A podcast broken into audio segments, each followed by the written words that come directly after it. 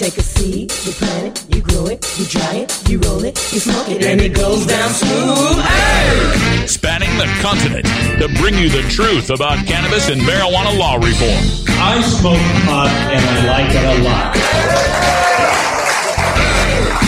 CannabisRadio.com presents The Russ Belville Show, the voice of the marijuana nation. Hey, this is great, man. We love it. Now, here's your host, Radical Russ Belville.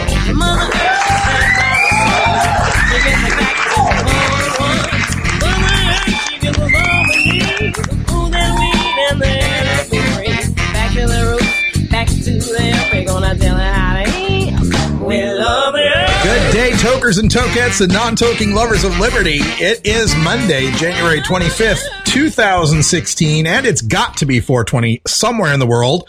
Also had to be a little delay there while I got the microphone switched over from the Herb Thrasher show last Friday, but good to be here on this final week of January and our final week here at Rolla J Studios in beautiful legal Potland, Oregon. Starting February 1st, I'm officially homeless. We'll be living on the road. That's right. Going on the Legalize America tour all across the country.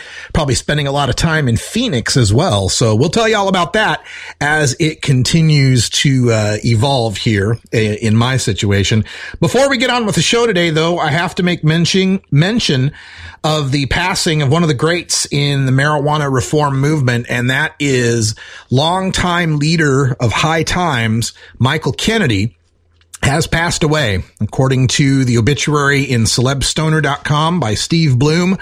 He died of complications from an illness in New York this morning. He was 78 years old. He was the lawyer for High Times founder Tom Forcade, the notorious pot smuggler and rabble rouser who started the magazine in 1974. After Forcade's death in 1978, High Times parent company, Trans High Corporation, operated as a trust until 2000 when the company was broken up into shares. Kennedy and his wife and Forcade's family retained control of the company with Kennedy being named chairman of the board. He was also Trans High's legal counsel and during his extensive legal career, he defended the likes of Acid King Timothy Leary and Black Panther Huey Newton. And on a personal note, uh, it is Tom, I'm sorry, it is Michael Kennedy, excuse me, uh, who was a major supporter of my work uh, and my early writing with High Times Magazine. I believe it's through his encouragement that I've been appearing at uh, so many High Times events and writing for High Times online and in print, as well as the support of the magazine's staff and editors. But I, I truly believe uh, it was uh, Michael Kennedy who was the deciding vote in my favor. He was uh, very, very fond of my presentations with NORML on the Box Canyon of medical marijuana legalization. So thank you, Michael Kennedy, for having a hand in my career and the careers of so many who've come through High Times offices. You will not be forgotten forgotten. All right, on today's show, we finally get a chance to talk with Dr. Mitch Earleywine in the tw- in the uh, 2016 uh, session here. We've been off a couple Mondays, but he joins us today for our cannabis Q and A. Today, we're going to learn about that new study on marijuana and IQ. We're going to look at a new study on driving while high. We've got a new study on mar- medical marijuana and migraines, medical marijuana versus Alzheimer's, and medical marijuana versus epilepsy. So stay tuned. At half past the hour, we'll be asking those questions of Dr. Earleywine. Plus, you can call in live at 971-533-7111 and ask your cannabis Q&A of Dr. Mitch. Coming up at the end of the show, we'll have time for a radical rant. The Mauer marijuana money mess might malign Missouri. I am at the center of one of the biggest scandals to happen here in Portland, Oregon marijuana, and we'll tell you all about that at the end of the show. Also in drug war data mining, Missouri True Legalization Campaign is evading financial disclosure laws as well as reality. In Behind the Headlines, we'll show you why California's decrim and medical marijuana do not go far enough. But we start everything off right after this first break with the Cannabis Radio News. And in the news today, we've got headlines from Ohio, Kansas, Utah, Maryland, and Georgia. All coming up today on The Russ Belville Show. This is the Russ Belville Show on CannabisRadio.com.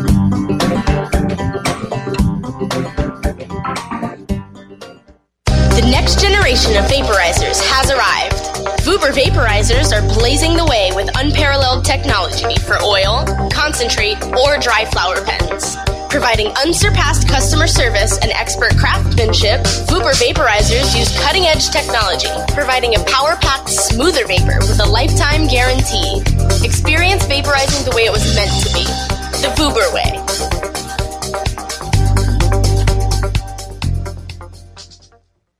From high atop Mount Soledad in San Diego, California, 100 feet above sea level. Good morning. It's good news with cannabis nurse Heather. This plant is amazing. Positive change is happening. We did it. No matter who you are, you can make a positive impact on the world. I would rather be illegally alive than legally dead. And that quote helped to give you strength. Nurse Heather is only on CannabisRadio.com. Good morning, cannabis nurse Heather. Hey everybody, it's Radical Russ here from 420 Radio, inviting you to be like me and get your ink done at Lucky Horseshoe Tattoo, Fort Worth's most female-friendly, clean, sterile, awesome tattoo shop. Thomas and his crew are true artists who can design you a custom piece or use a design you bring in. Lucky Horseshoe Tattoo also offers all styles of tattooing as well as piercings and all-around fun. In the DFW area, stop by Lucky Horseshoe Tattoo and tell them Radical Russ sent you. Trust me, it'll feel awesome.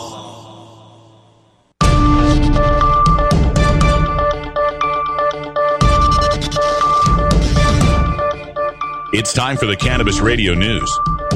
Covering the latest headlines in consumer cannabis, medical marijuana, and industrial hemp. Cannabis Radio News is now available exclusively at cannabisradio.com. Now, your marijuana headlines in 4 minutes and 20 seconds. This is Cannabis Radio News. This is your Cannabis Radio News for Monday, January 25th, 2016. Attorney General Mike DeWine has, for a third time, rejected one group's effort to get a medical marijuana question on Ohio's ballot. DeWine said Friday he found at least five defects in the latest constitutional amendment proposed by Ohio Medical Marijuana Group, Medical Cannabis Care LLC. He says the age for a medical patient to be considered qualified under the measure was listed as 21 in the summary and 18 in the amendment's full text. His office found the summary and full text contained other inconsistent statements. It concerned what information collected by the proposed Ohio Medical Cannabis Commission would be shared and with whom, what signs on medical marijuana dispensaries could look like, and exactly what would constitute medical use of cannabis. DeWine's earlier rejections were in July and October. The Kansas Senate's Corrections and Juvenile Justice Committee heard Navy veteran Raymond Schwab and other opponents testify about a bill that would soften criminal penalties for marijuana possession, allow for hemp oil to treat seizures, and promote industrial hemp research. In tearful testimony last Thursday, Schwab said that he moved to Colorado to gain access to medical marijuana that remains illegal in Kansas. He added that the section of the bill allowing for medical hemp preparations to treat seizures was, quote, not enough, end quote, so he testified against it. Several other opponents echoed Schwab's concerns that the bill did not encompass their ailments, which ranged from chronic pain to depression. The dissenters said that a broader version of the measure could reverse rampant abuse of prescription drugs. Law enforcement representatives differed with the veterans, saying that the bill would be a gateway to legalizing all marijuana usage. Governor Gary Herbert said Thursday that it's common sense to allow people with certain medical conditions to use marijuana, signaling he's more open to a broader medical marijuana law in Utah. Utah has a very limited program allowing those with severe epilepsy to use cannabis extract oil obtained from other states, but the state's conservative lawmakers have been debating for the past year about whether to expand it. Herbert, a Republican, has in the past said that he'd consider a broader medical marijuana program, but worried it would allow recreational users to easily obtain marijuana prescriptions. He said Thursday that it's time for Utah to move forward on the issue, but he wants any program to have strict controls, saying, quote, I'm not interested in having Dr. Feelgood out there say, yeah, yeah, que pasa, you know, here's your doobie for the day and you'll feel better. That's probably not where I want to go, end quote, Herbert said at his monthly televised news conference on KUED TV. The Maryland Gen- General Assembly overrode several of Governor Larry Hogan's vetoes on Thursday, including his veto of a bill decriminalizing the possession of marijuana paraphernalia. Both the Senate and the House, which are controlled by Democrats, also had the three-fifths majority needed to override the Republican governor's veto of a bill to create a $300 threshold before authorities can seize money in criminal procedures. The measure to decriminalize both marijuana paraphernalia and smoking pot in public brought spirited debate in both chambers. Maryland decriminalized possession of less than 10 grams of marijuana in 2013. Supporters of the paraphernalia bill say it was designed simply to be consistent with that change. The measure makes smoking marijuana in public a civil offense punishable by a fine of up to $500. State Senator Harold Jones II has proposed Senate Bill 254 to remove felony punishments for people caught with more than an ounce of marijuana in Georgia. Under SB 254, students would not lose scholarships or federal aid funding if they get convicted for marijuana possession. People convicted of possession also wouldn't have to lose their right to vote or serve on a jury under SB 254, as they would with a felony. Peachtree NORML Executive Director Sharon Ravert said the country has already poured enough money into declaring war on illicit drugs. Quote, we waste $93 billion a year fighting this war on drugs. As Georgia continues the work on criminal justice reform, we would be remiss not to look at the one thing that entangles the most citizens in Georgia into the criminal justice system for the first time, cannabis. End quote. Jones' proposal is one of several weed related pieces of legislation filed this session. Other proposals would be for legal CBD oil cultivation, industrial hemp, smokable medical marijuana, and legalizing recreational marijuana. This has been your Cannabis Radio News for Monday, January 25th, 2016. I'm Russ Belville. Dr. Dabber, hurry! Its temperature is shooting past a thousand degrees Fahrenheit. It's burning up. I'm afraid for this little guy, it's just too late. What caused the problem? Only Dr. Dabber can maintain the perfect temperature for a smooth tasting, slower burn. This standard vaporizer lost all of its health benefits, sending it up in smoke. So you're telling me that most vapor pens burn so hot they produce smoke, not vapor? Correct. Keep away from those standard vaporizer pens and turn to Dr. Dabber. Doctor's orders. Less heat, more flavor. This is the Russ Belville Show, annoying Kevin Sabet since 2012. NORML stands for responsible adult cannabis use. If cannabis use is causing problems in your life, consider taking a break or seeking medical assistance. Consider ceasing cannabis use if you have a family history of mental illness. Don't drive or operate heavy machinery while impaired by cannabis use. Cannabis use is not without risks, even though the risks are far less than those posed by legal drugs. Imagine life without taxes. Let New Era certified public accountants, neweracpas.com, handle your Cannabis 280E and tax strategy. Get your business prepared with New Era CPA's Cannabis Finance Bootcamp. NewEraCPAs.com. With years of experience in the industry, we are one of the nation's leading accounting firms for growers, dispensaries, and ancillary companies from Washington to California. NewEraCPAs.com. The world of cannabis is evolving at a frenetic pace. The Russ Belville Show gets behind the headlines to take a deeper look at breaking news in our Cannabis Focus. Today in the Cannabis Focus, we take a look at the Orange County Register, where a sheriff in Orange County is saying that marijuana is essentially decriminalized already in California. Nothing to see here. Move along. No need for reform. Marijuana is already essentially decriminalized according to the sheriff. Now, this is in response to some numbers that have come out of California and particularly Orange County.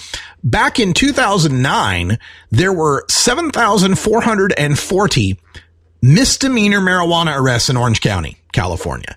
That's 2009. Five years later, the last d- year we have data for, 2014, that number had dropped 93% to just 548. We went from 7,400 arrests and in five years brought it down to 548 arrests. And that's largely thanks to the 2010 law that uh, Governor Schwarzenegger, then Governor Schwarzenegger signed to decriminalize an ounce or less of possession. And of course, that decriminalization law in 2010 came about due to the pressure from the legalization initiative, Prop 19, that looked ready to pass until Schwarzenegger passed the decrim. But the Orange County Sheriff, Sandra Hutchens, says, quote, Marijuana possession has fallen from a felony to a misdemeanor to an infraction. It's essentially decriminalized already in California. End quote.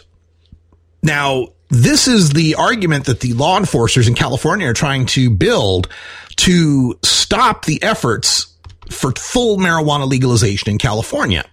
They argue that legalization isn't going to keep anyone out of jail or prison that's not already being kept out of jail or prison because of the misdemeanor being reduced to an infraction. The problem with that is there were still 548 pot related misdemeanors that were, uh, that were busted in Orange County. There are still people going to jail and getting criminal records for marijuana. They like to claim that as long as the pot isn't packaged and labeled for resale, if it's not, you know, intent to deliver, which is still a felony, that most people just get a ticket and pay a fine. Now understand that this is the case not just in Orange County, but all the way through the state of California. Their pot related misdemeanors have dropped 90% statewide from 2008 to 2014. Also, felony marijuana arrests have gone down. In Orange County, they're down 31%. In California, they're down 22%. So this uh, goes to the point that I often make when people say, "Oh, legalizing six plants isn't enough. Legalizing an ounce isn't enough." No matter what amount you legalize, it leads to fewer arrests for those people who think that isn't enough. These felony arrests are people with large amounts of marijuana or large cultivation schemes. And those arrests dropped again 22% statewide. One out of five people in California that would have been busted in the past is not getting busted now. And that's just from decriminalization. So imagine how those numbers drop when you actually legalize the substance. Well, you don't have to imagine because we can look at the state of Colorado. In Colorado, the filings for all marijuana crimes have dropped dropped by 80%. And that's considering in, in Colorado where they legalized an ounce of possession and six plants of production, personal cultivation. Even when you look at the state of Washington, which remains a state that felonizes personal home grows, all of their crime uh, charges dropped by 63%. So in Colorado, four out of five people who would have been busted aren't busted anymore. And in Washington state, two out of three people that used to be busted aren't busted anymore, even through the imperfect, incomplete, just isn't enough one ounce legalization that both states have passed. Now, the law enforcers want to try to make this a big scary proposition. They want to point at all these numbers of increased uh, pot and driving in Colorado uh, without recognizing that just because you're catching more fish in the river, it doesn't mean there are more fish in the river. Could be that when marijuana wasn't legal, the cops weren't looking that hard at finding people who were driving while stoned. Now that marijuana is legal, and now in the states of Colorado and Washington, they've provided law enforcement officers with the unscientific and unjust tool of a five nanogram DUI limit per se in Washington, rebuttable uh, presumption in Colorado. Now that they've provided this new tool for catching the fish, what do you know? They're catching more fish. We're just as surprised they're catching more people for marijuana DUI as we would be if the fishermen went to the river with a net one day rather than a fishing pole. The biggest point here is we can't trust any of the numbers or any of the statistics that have existed throughout prohibition because prohibition itself is a confounder of what's going on. It could be the cops aren't looking as hard for people or we're looking harder for people now than they used to be back in the days of prohibition. So as these law enforcers continue to try to paint this picture they want to say that we didn't, don't need to move so fast, that it's no big deal. Nobody's really going to jail for marijuana. But even decriminalization and medical marijuana as it exists in California ignores the most important point about legalizing marijuana, and that's legalizing the marijuana market. Decriminalization, in fact, might do a disservice to public safety in that it frees up the consumers from worrying about the risk of possession without changing the risk involved in the cultivation and selling of marijuana. We just gave illegal weed dealers a whole bunch of less afraid clients.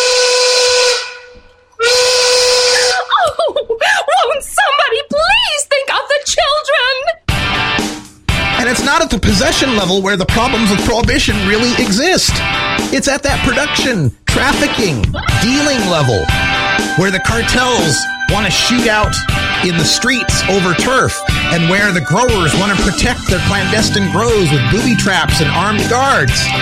That's the part that needs to be legalized. Happy 420 Denver and Boise. We'll see you tomorrow. The next generation of vaporizers has arrived. Vuber vaporizers are blazing the way with unparalleled technology for oil, concentrate, or dry flower pens. Providing unsurpassed customer service and expert craftsmanship, Vuber vaporizers use cutting edge technology, providing a power packed, smoother vapor with a lifetime guarantee. Experience vaporizing the way it was meant to be the Vuber way.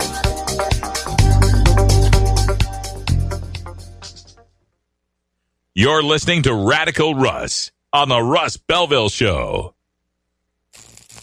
Ignite the conversation on some trending topics along the Cannabis Radio social media network. Join our crew of thousands on our Cannabis Radio page on Facebook or at Canna Radio, C-A-N-N-A Radio on Twitter. Plus, look for our Facebook and Google Plus pages for all of our original programs and connect with Dr. Dina, Kyle Kushman, Dr. Mitch Earleywine, Nurse Heather, Doc Rob, the hosts of Ganjapreneur, and more. Connect with the growing Cannabis Radio social crusade at Canna Radio on Twitter or search for Cannabis Radio on Facebook, Google Plus, and Instagram and grow with us. Mix. Hey everybody, it's Radical Russ here from 420 Radio, inviting you to be like me and get your ink done at Lucky Horseshoe Tattoo, Fort Worth's most female-friendly, clean, sterile, awesome tattoo shop. Thomas and his crew are true artists who can design you a custom piece or use a design you bring in. Lucky Horseshoe Tattoo also offers all styles of tattooing as well as piercings and all-around fun. In the DFW area, stop by Lucky Horseshoe Tattoo and tell them Radical Russ sent you. Trust me, it'll feel awesome. Promoting the end of adult cannabis prohibition is easy because we have facts, science, reason, compassion, evidence, truth, and logic on our side. It's even easier when researchers catalog it all for us. Learn how to gather the facts on marijuana use, arrests, seizures, rehabs, drug tests, and more on this edition of Drug War Data Mining. One of the best sources of drug war data we have, politically speaking, are the Secretary of State websites all throughout the nation that catalog the campaign financing for the various initiatives for and against the legalization of marijuana. But the Cannabis Restoration and Protection Act in Missouri, aka True Legalization or the MO-CRaP Act, has come under scrutiny for possibly evading Missouri's campaign finance laws. Under the statutes, all political committees must report the name, address, occupation, and employer of anyone contributing $100 or more, either in a single donation or over the course of a campaign. The Columbia Tribune reports, quote, Unlike most other initiatives, the campaign has not reported donors or spending to the Missouri Ethics Commission. Instead, costs are being paid by the Cannabis Restoration and Protection PAC, incorporated for 25 bucks by Mark Peterson of Kirkwood. Organizer Nick Rains directed questions about the financing effort to Peterson, who did not respond to an email seeking an interview. Rains said, quote, the campaign is funded by everyone. It is volunteers, basically. We're doing really well, and at last count, we were more than halfway there. End quote. Well, folks, this is not the first shadow funded all volunteer true legalization campaign I've covered. I've dealt with many a true legalizer in California, Oregon, Washington, Colorado, who year after year promised their pie in the sky initiatives would get on the ballot and pass. Now, I don't cast aspersions on such campaigns because I don't agree with their goals. I shine the light of reality on such campaigns because I've had too many friends waste time and money and get ripped off by such campaigns. Worse, I've seen too many tokers get riled up by true legalizers to fight against the professional legalization campaigns that have a shot at winning. Look, if you're running an all volunteer campaign for marijuana reform in some place like Idaho or Wyoming, well, good for you, because that's the only public discussion of reform those states are going to get. But Missouri has a professional marijuana reform campaign, and it has a good shot at bringing medical marijuana to the state. If you're going to spend time and money chasing unattainable phantoms of legalization, when you could enact the actual reform of medical marijuana, which has been shown to be the predicate to marijuana legalization, well, I'm going to cast some aspersions your way. I've recommended that when someone asks you for your time and money to support a marijuana legalization campaign, you ask them the following three questions. How well does your language poll? How much money have you raised? How many signatures have you gotten? And in light of this story, there needs to be a fourth question. Which professionals have you hired to run your campaign? If the true legalizers in Missouri can't even manage the basics of campaign finance disclosure, something that could seriously hamstring the campaign, you have to guess that the answer to that last question is nobody. It's nothing personal. I'd love it if true legalization could make the ballot and pass in Missouri. The only problem is this pesky thing called math. After numerous attempts to discern the answers to the first two questions, I've got nothing but stonewalling on the polling and the money. But the Columbia Tribune article and other commenters have suggested that this campaign is over, quote, halfway there, end quote, in gathering signatures for their amendment. Okay, let's do the math. They need about 160,000 signatures from six of eight Missouri congressional districts to qualify for the ballot by May 8th. Halfway there would be 80,000 signatures. But let's hope that's not what they mean because realistically they need about a quarter million signatures to account for what will surely be a validity rate of about two thirds. So halfway there would have to be 125,000 signatures. Let's be generous and assume that's what they mean. Now, the PAC that they're using to conceal the campaign funding was founded in mid-March. If that's their starting point, that's 10 months between then and now, and they're halfway there works out to 12,500 signatures per month. There remain less than four months between now and May 8th, their signature deadline. So this all volunteer shadow funded campaign for true legalization could be expected to pull in another 50,000 signatures at 12,500 a month. So they're halfway there to a quarter million means they've got 125,000 plus another 50,000. It's going to leave them about 75,000 short. They need a quarter million signatures. They got 15 weeks. If they've only got 125,000 now, they need 8,333 signatures per week. And even if they were able to get all those signatures and make it to the ballot, they then need the money to campaign for the initiative. And this is an initiative, folks, that proposes no limits on personal possession of marijuana, no limits on extract possession, no limit on how many plants you can cultivate, no age limit for any of that, no limits on the public display of marijuana, and believe it or not, actually makes legal driving and smoking pot at the same time. So we're supposed to expect that Missouri, a state that barely notches majority support for strictly taxed and regulated marijuana, is somehow going to embrace legalization that allows a 16 year old to drive around town smoking a quarter pound of pot. Don't waste your time with these true legalizers. Put your money and effort into New Approach Missouri and actually accomplish something. Get medical marijuana passed in the state of Missouri. Oh, it gets so frustrating. And now I'm being attacked by these people who say I'm being paid to write hit pieces. Folks, nobody tells me what to write. I do get paid to write, but nobody tells me what to write. All my opinions are my own, and they would be the same whether I was getting paid to write them or not.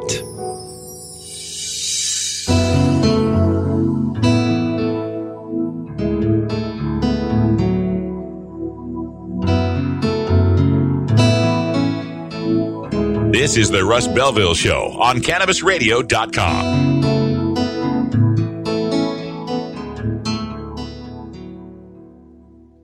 Dr. Dabber, hurry! Its temperature is shooting past a thousand degrees Fahrenheit. It's burning up. Afraid for this little guy, it's just too late. What caused the problem? Only Dr. Dabber can maintain the perfect temperature for a smooth tasting, slower burn. This standard vaporizer lost all of its health benefits, sending it up in smoke. So you're telling me that most vapor pens burn so hot they produce smoke, not vapor? Correct. Keep away from those standard vaporizer pens and turn to Dr. Dabber. Doctor's orders. Less heat, more flavor. The Russ Belville Show is blogging and podcasting daily at radicalruss.com. NORML stands for responsible adult cannabis use. If cannabis use is causing problems in your life, consider taking a break or seeking medical assistance. Consider ceasing cannabis use if you have a family history of mental illness. Don't drive or operate heavy machinery while impaired by cannabis use.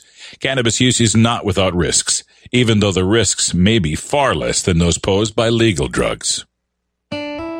Imagine life without taxes. Let New Era certified public accountants, neweracpas.com, handle your Cannabis 280E and tax strategy. Get your business prepared with New Era CPA's Cannabis Finance Bootcamp. NewEraCPAs.com. With years of experience in the industry, we are one of the nation's leading accounting firms for growers, dispensaries, and ancillary companies from Washington to California. NewEraCPAs.com.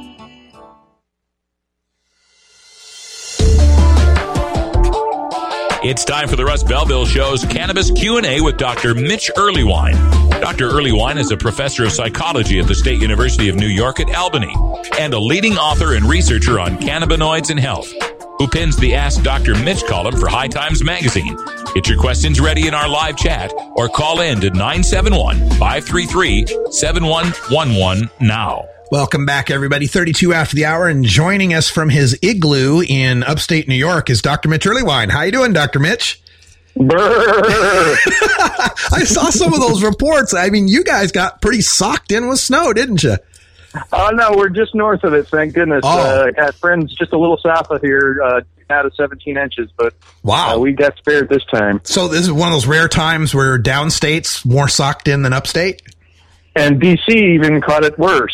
So Wow. yeah, All right. Well, good luck to all those folks out there. Our phone lines are open at 971-533-7111 if you got a question for Dr. Mitch. We've got some studies that have built up over these past three weeks that we're going to get to. But before we do, I have a question from our chat room, Dr. Mitch, from Jackie, who uh, wants to know about uh, the topical application of uh, medical cannabis preparations, both in humans and, and specifically for pets. Uh, she's got some dogs that could use some cannabis medicine, but they don't like to eat it, uh, even mixed up with treats. And she wants to know how effective it might be using it uh, uh, topically on canines. so transdermally, cannabis is not an easy uh, fit. You know, it's not like say those transdermal nicotine patches or anything like that.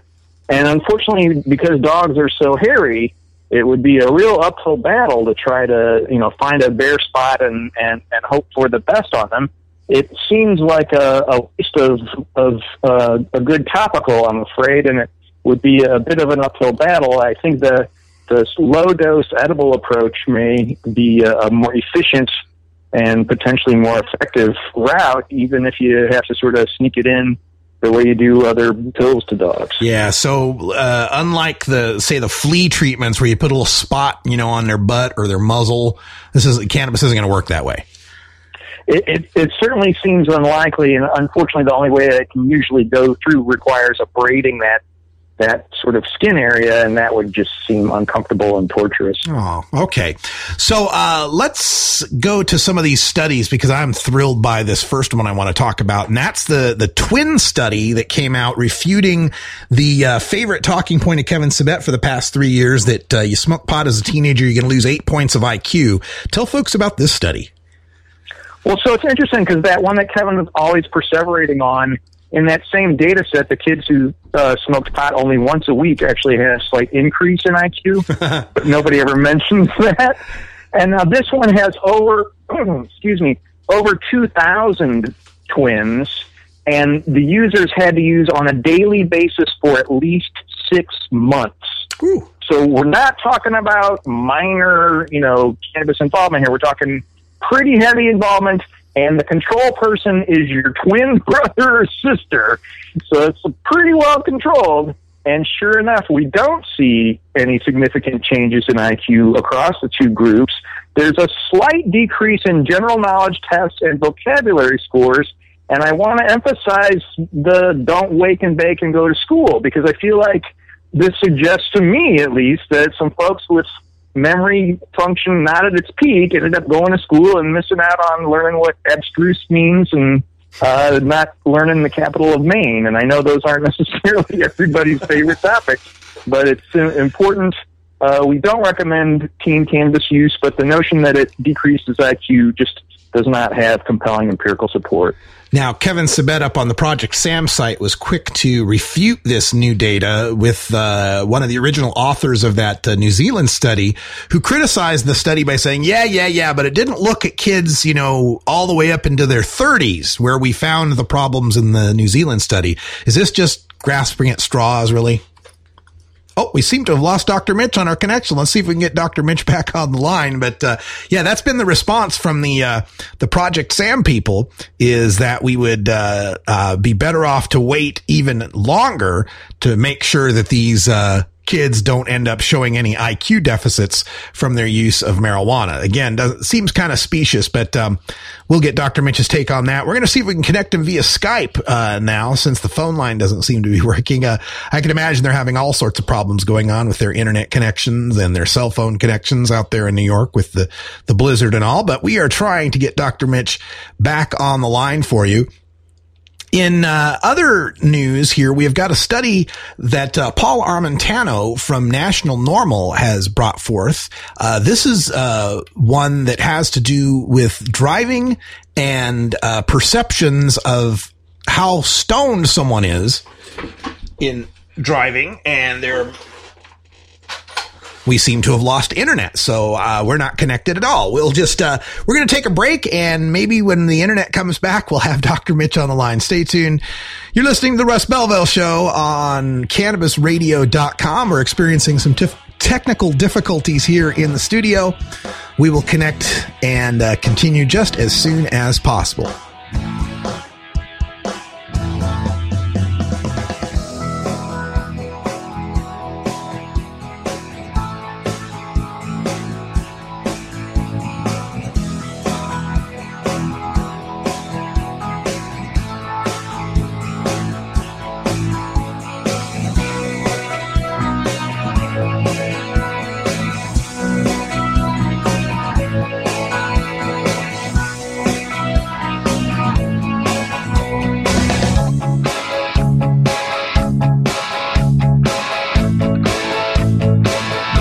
This is the Russ Belville Show on CannabisRadio.com.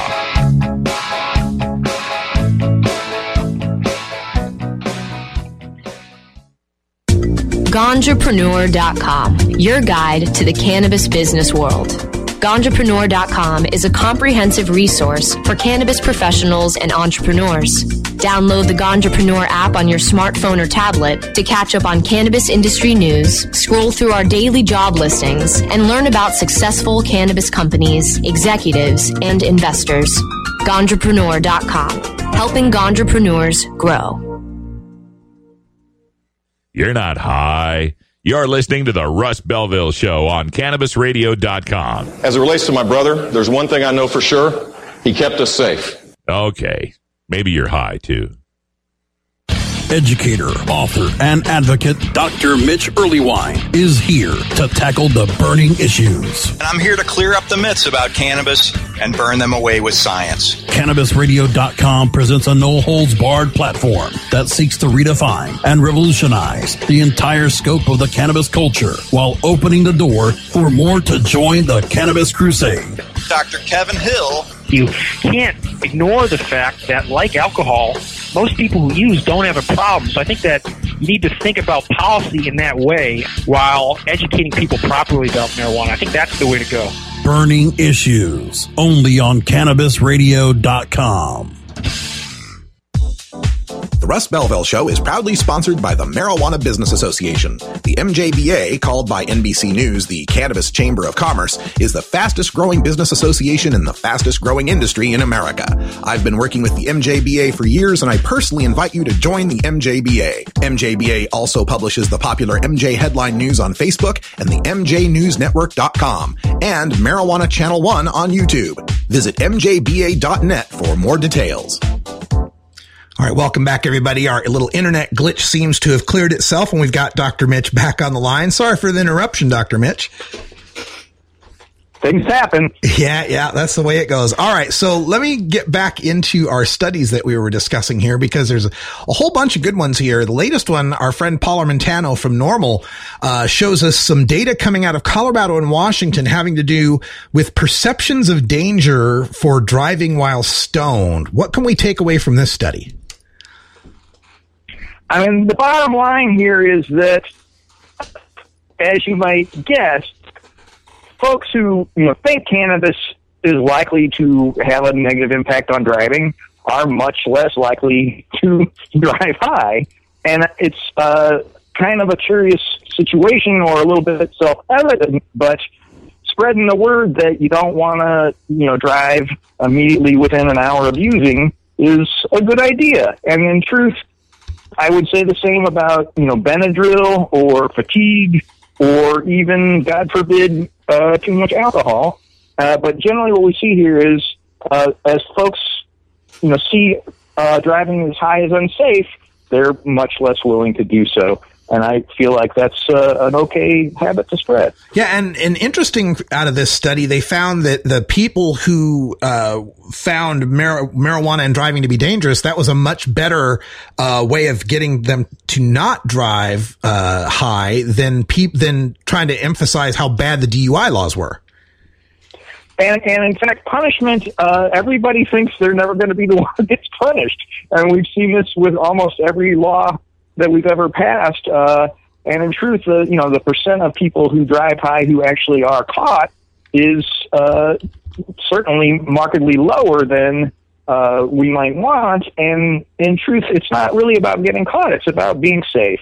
And we just want to kind of spread that word. All right. Now let's look at some studies that have all sorts of good things to say about medical marijuana. This first one ca- coming out of uh, Colorado University about uh, medical marijuana and migraines, which uh, hits pretty close to home with my wife having to going to the uh, emergency room last week for a killer migraine. What's this latest data tell us? So this is interesting, and it's really a confirmation of things we've seen before in some of Ethan Russo's reviews. But the bottom line is, yes, medical cannabis really can decrease the frequency of migraines. And this is with a, a sample that's really not particularly well informed about it. So I feel like this is, in a way, kind of an underestimate. So they said, you know, they've gone from 10 a month to 5 a month, which I know sounds like, oh my God, 5 migraines a month sounds terrible. But believe me, compared to 10, it's like being in heaven. And the clincher here is folks have to understand that the moment you get the flashing or any of those uh, subjective light senses that make you think, hey, I might have one coming on, run for the vaporizer right away. If you get too far along, it's much harder to intervene, and a small preventative uh, vaporized uh, hit is going to have a much bigger impact than a giant hit later on. So I feel like if we can spread the word about that, we could certainly see these uh, migraines decrease in frequency even more. Mm, all right. And while we're talking about medical marijuana and the brain, there's a study out about medical marijuana or specifically THC and its role in fighting Alzheimer's disease. We've heard of this for agitation of Alzheimer's, but is this one actually combating the disease itself? Well, it's certainly a step closer in the right direction. We've got animal literature suggesting that THC really does uh, sort of preserve neuron function in, a, in an intriguing and helpful way. This one uh, suggesting some of the correlated symptoms, although not necessarily the memory impairment, but things like that apathy and the the uh, sort of irritable aspects of it. Of course, an obvious improvement in sleep, and more importantly, the distress that they cause the caregiver seems to drop when uh, folks get THC after they've been diagnosed with uh, Alzheimer's related dementia. And I feel like in many ways this is uh, humane not only to the patients, but to the people who have to watch over them.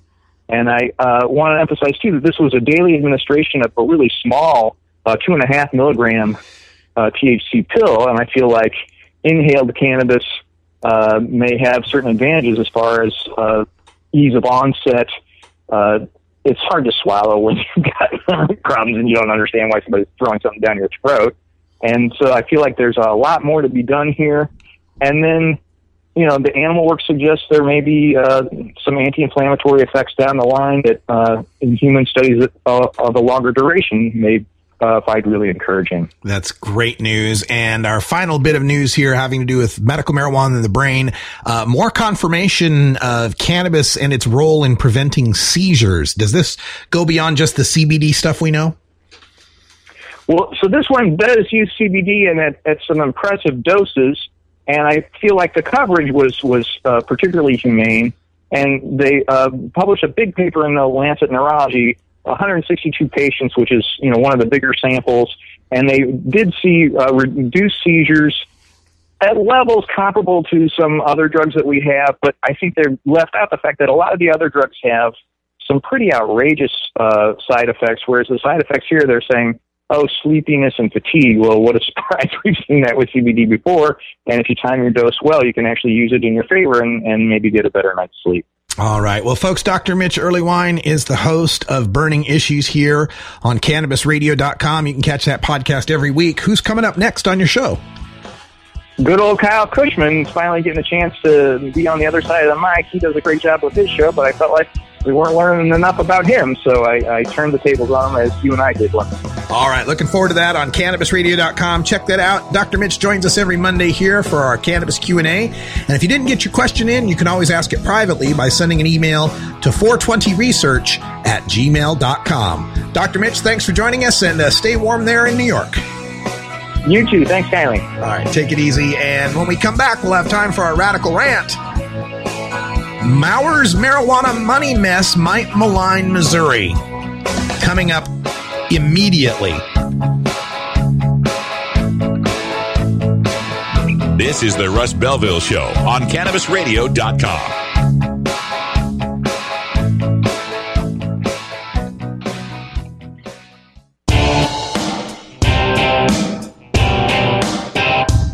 must wage what I have called total war against public enemy number one. I support a change in law to end federal criminal penalties for possession of up to one ounce of marijuana.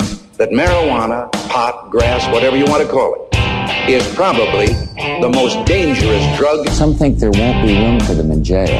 We'll make room. I experimented with marijuana a time or two, and I didn't like it and didn't inhale. One major responsibility is to encourage people to use less drugs. Entirely legitimate topic uh, for debate. Radical rant. Maurer's marijuana money mess might malign Missouri. Or, I'm thankful for legalization. I find myself in the eye of a hurricane story that threatens multiple layers of marijuana business and activism here in Portland, Oregon, and possibly the whole state of Missouri. Million dollar fraud lawsuit shakes the state's pot power structure. That's the headline at Willamette Week. It concerns the civil suit filed by Randy Quast, a millionaire businessman who transplanted, who transplanted to Portland from Minnesota against Travis and Leah Maurer, marijuana activists who transplanted to Portland from Missouri and masterminded our legalization initiative. At stake are allegations that the Maurers defrauded Quast by misappropriating hundreds of thousands of dollars of Quast's investment in a shared marijuana grow and dispensary business. Quast alleges Travis Maurer then used the money to pay for the Maurers' own bills and debts, as well as paying down debts for his other ventures like the Weed Blog, a well-trafficked marijuana news source run by Jeff White and Chris Young. White and Young are also suing Maurer in civil court for $51,000 for misappropriation of funds. And just this week, a third lawsuit emerged by Whitsitt Rice against Maurer for $125,000 over a loan Maurer stopped repaying. The Weed blog and the text messaging code 420-420 are part of assets that Quast alleges Travis Maurer put up as part of their deal. Quast now seeks those assets in addition to the hundreds of thousands of dollars unaccounted for in a grow site that never existed and an empty dispensary that's never opened. But it gets worse. And you can read all of this for yourself in the lawsuit. I'm not telling tales out of school here. This is all public domain information. Quast is also seeking a million dollars damages for defamation and slander by Travis Maurer. Quast alleges that Maurer told numerous people within the movement and industry that Quast was an alcoholic pedophile. Quast says he has an email from Maurer to White and Young saying Quast, quote, is a fucked up drunk that likes little kids, end quote. So now for the full disclosure. I personally know as friends and have benefited from the generosity of everybody in this story except Witsit Rice. Randy Quast is not only the co-founder with me of the Portland chapter of NORML, he's been the major funder of the organization. He'd done the same in co-founding Minnesota NORML and funding that organization. He's donated tens of thousands of dollars to National NORML and sits on its board.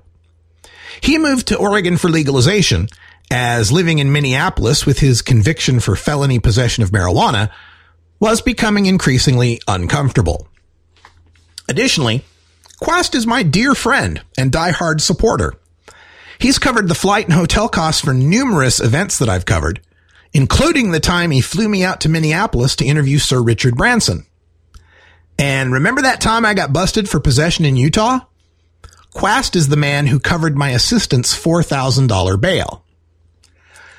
Jeff White and Chris Young have been longtime supporters of my work as well. White has provided free server space and other tech support for my radicalruss.com and 420radio.org sites for years.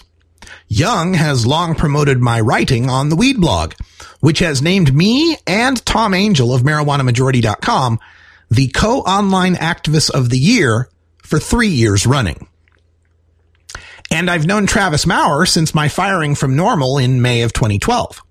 It was Maurer who bought me the first equipment I used to create National Cannabis Radio. He funded it for about three months. Then I began self-funding it and it evolved into 420 radio. Maurer hired me for freelance writing gigs from time to time and let me use text Russ to 420 420 as a promotional campaign. And during the fight for Oregon's legalization, Maurer introduced me to many people in the campaign. So, as you can see, I've got more conflicts of interest than Bill Clinton taking a donation for Hillary's presidential campaign from an attractive 25 year old Syrian female gun lobbyist in a bikini. oh, and speaking of awkward optics, it gets worse. Nearly every picture running in the media of Travis Maurer features him wearing a Drug Policy Alliance t-shirt or DPA. DPA is at the forefront of legalization efforts and is a major contributor to the California Sean Parker Initiative. At last year's International Drug Policy Reform Conference in Washington, D.C., DPA's Asha Bandele exhorted people to text clemency to 42420 and lavished praise on Travis Maurer's activism. DPA head Ethan Nadelmann has also been very complimentary about Travis Maurer's contribution to legalizing Oregon at the International Cannabis Business Conference in San Francisco. In print, Nadelmann called Maurer's pitch for 2014 Oregon legalization, quote, the best presentation I had ever seen a local activist provide about a potential ballot measure, end quote, which convinced DPA to put $1.8 million into our successful campaign. Maurer was brought to Oregon by Anthony Johnson, who you may remember was the chief petitioner of the Measure 91 legalization campaign for marijuana here in Oregon. Johnson encouraged his friend Maurer to move out west when Maurer couldn't find work back at home in Missouri, thanks to his felony conviction for growing commercial marijuana behind false walls in the home he shared with wife Leah and their two young boys. Speaking of Leah Maurer, She has since become the co-founder of the Portland, Oregon chapter of Women Grow, the popular national business networking and activist group. Portland's chapter boasts of being the largest and fastest growing in the country. In her bio, she is still listed as the co-owner of the Weed Blog, which Quast alleges cannot be true, since the money used to buy the Maurer's interest was actually Quast's misappropriated money. And speaking of Missouri, Quast alleges that Travis Maurer was using some of those grow and dispensary business funds towards the emerging campaign to legalize medical marijuana in Missouri. That effort, New Approach Missouri, uses the same branding as Johnson's Oregon campaign. That campaign is headed by Quast's fellow National NORML board member and Missouri NORML head Dan Viets, who has worked with and praised Maurer's involvement in legalization. Furthermore, Leah and Dan Viets share spots on the board of Show Me Cannabis, the Missouri reform group supporting New Approach Missouri that Travis Maurer helped create. So, here I am in the eye of this hurricane, and the only opinion I can muster is this. I am so thankful for marijuana legalization. Because when the large scale growers under prohibition are involved in million dollar disputes, they don't settle them in courtrooms. They settle them with AK 47s.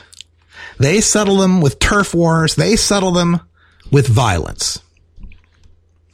I've got friends on every side of this, of these lawsuits and more friends who will be impacted by the results of these lawsuits, no matter how they turn out. From an optical point of view, having someone who has been praised by national reform leaders like Ethan Nadelmann as the mastermind of our Oregon legalization, only to have them referred to in now three different lawsuits involving misappropriations of funds, fraud, and in the case of Randy Quast lawsuits, slander and defamation claims over calling someone a pedophile with absolutely no evidence in uh, Quast's background to justify such a claim. Things are getting a little scary and crazy out here in the state of Oregon. And it only leads our opponents to believing all of the negative stereotyping that has uh, come our way for years and years. In the Willamette Week story, right below their headline that says million dollar fraud lawsuit shakes the state's pot power structure, they have a subheading that reads lawsuit against Leah and Travis Maurer is an unwanted blast from marijuana's past. No, it's not. Nothing like this occurred in marijuana's past. Because in marijuana's past, we couldn't take this to court and solve it civilly with lawyers. The blast from marijuana's past would have been drive-by shootings. The blast from marijuana's past would have been assaults, would have been all manner of illegal and untoward actions from one party to the other. I've been asked for numerous quotes about this uh, in the Willamette Week piece. The uh, reporter asked me, as the executive director of Portland NORML, how I thought this marijuana mess, uh, marijuana money mess, was going to affect the efforts for legalization and pushing for indoor marijuana lounges and changing city zoning rules. How would this, how would this scandal affect those efforts? How would these divisions in marijuana reform affect our ability. I just laughed at the reporter and told them that efforts in this state have been divided long before Travis Maurer showed up. Yes, folks, marijuana does not make someone a shady capitalist, but some shady capitalists are involved in marijuana. This is the kind of stuff that we're going to have to keep our eye on because this marijuana green rush is going to bring all sorts of people out of the woodwork trying to make a fast buck. And not all of them are going to have the best of intentions or the best of ethics. Not making any judgment one way or another because, hey, I might have to testify in some of these cases. It's all the time I got for this hour, but stay tuned. We're up next in hour two. Until then, take care of each other, tokers. This is the Russ Belville Show. The Russ Belville Show is blogging and podcasting daily at radicalruss.com. You take a you plant it, you grow it, you it, you roll it, you smoke it. You take a seed, you plant it, you grow it, you it, you roll it, you smoke it. You take a seed, you plant it, you grow it, you it, you roll it, you smoke it, and it goes down smooth.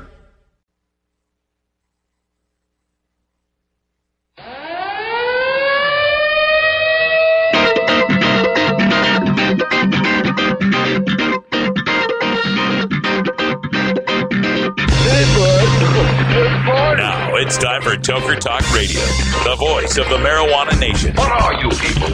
On dope? Where you can toke. I am here. or you can talk. I experimented with marijuana and didn't inhale. Or you can toke and talk. 10 federal criminal penalties for possession of up to one ounce of marijuana. While we talk about toke on Toker Talk Radio. So, by the way, when it comes to pot, you know, if you're 40 years old, you live in a log cabin in Oregon, you got 12 giant pot plants in your backyard, have a ball. Live from beautiful Portland, Oregon at Rolla J Studios.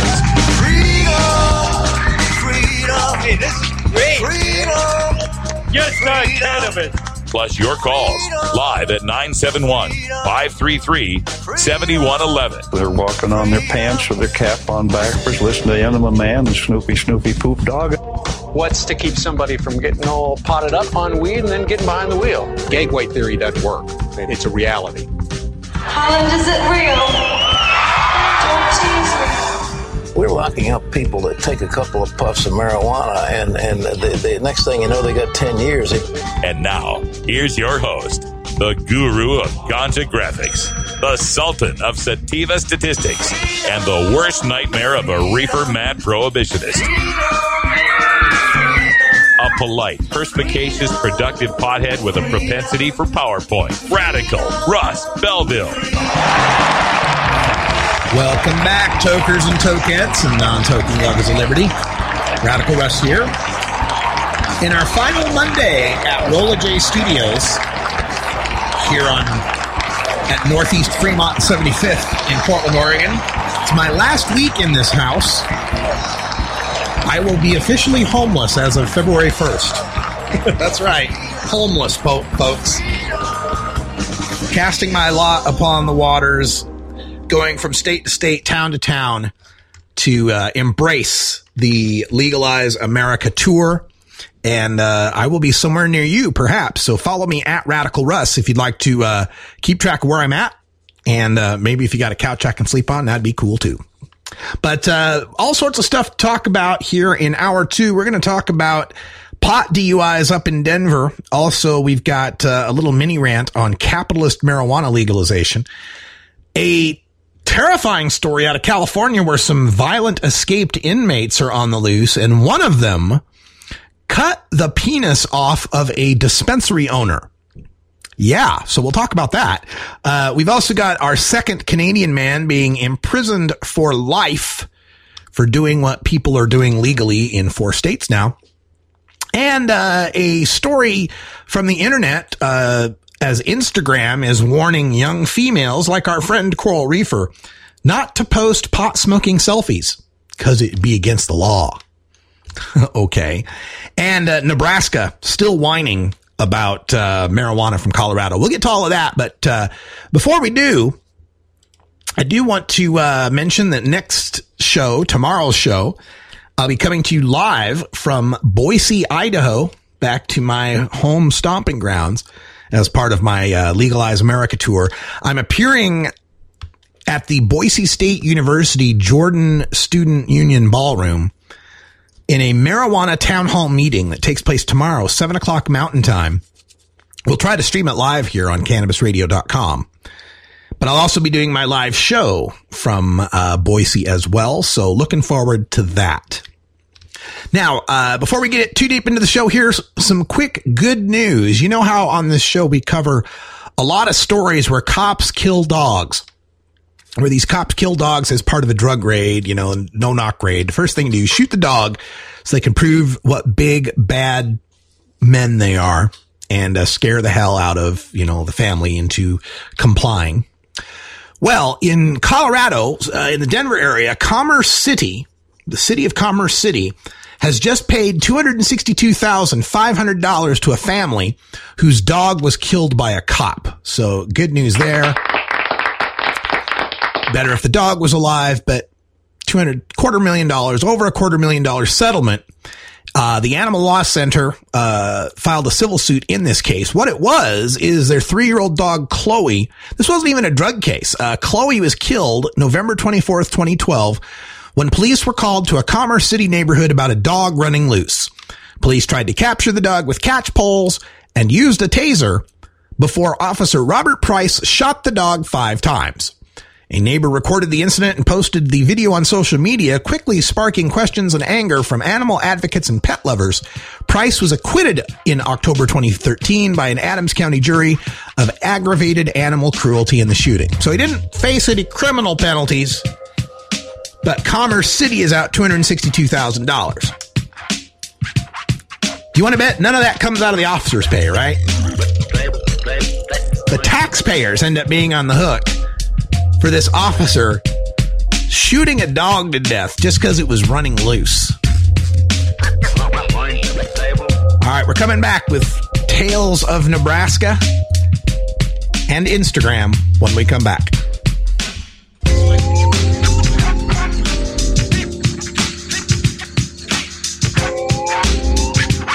This is the Russ Belville Show on CannabisRadio.com.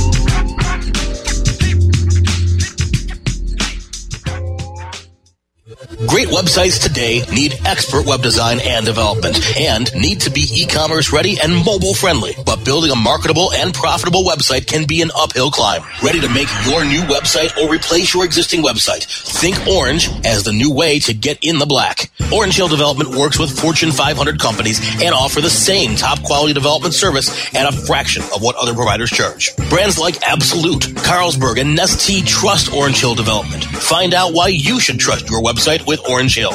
Contact Orange Hill for a consultation today at orangehilldevelopment.com. The Russ Belville Show. Chat is for friends 18 and older. We expect our chat to be civil, mature, and free from excessive profanity. If you don't like these rules, there are approximately 6 billion other chat rooms with lower standards that you can visit. Cannabis Confidential with Dr. Dina. Candid. I want to give you the inside story. Captivating. I want to introduce you to my kind and amazingly talented friends. Compelling. We get to meet some of the most amazing cannabis activists and warriors around.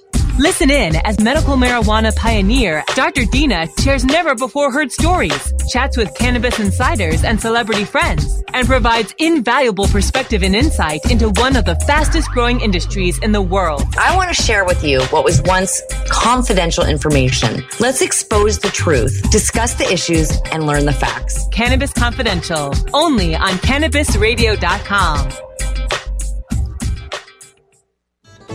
The fingerboard extension has fretted instruments to enhance your creativity.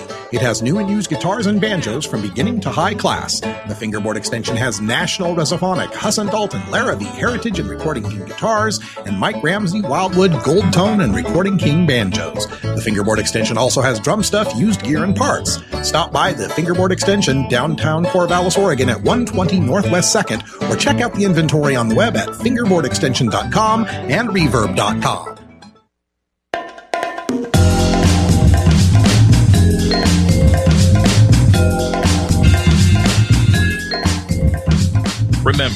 There's more to life than marijuana. I just can't remember what it is. Why'd I come in here? You're tuned into the Russ Belville Show, the voice of the marijuana nation, only on CannabisRadio.com. Welcome back, everybody. Nine after the hour. And uh, I hope you got to see some of the football games this Sunday, the championship games that led to the Denver Broncos facing the Carolina Panthers in the Super Bowl in less than two weeks now. Ah, do you realize since marijuana was legalized in Colorado and Washington, either the Denver Broncos or the Seattle Seahawks or both have been in the Super Bowl? Marijuana, the gateway to the Lombardi Trophy. it was tough for me watching these games too, because like you had you had Peyton Manning and the Broncos against uh, Tom Brady and the Patriots, and I despise Tom Brady and the Patriots. I do I have to give reasons? It- uh, reasons aren't necessary, are they?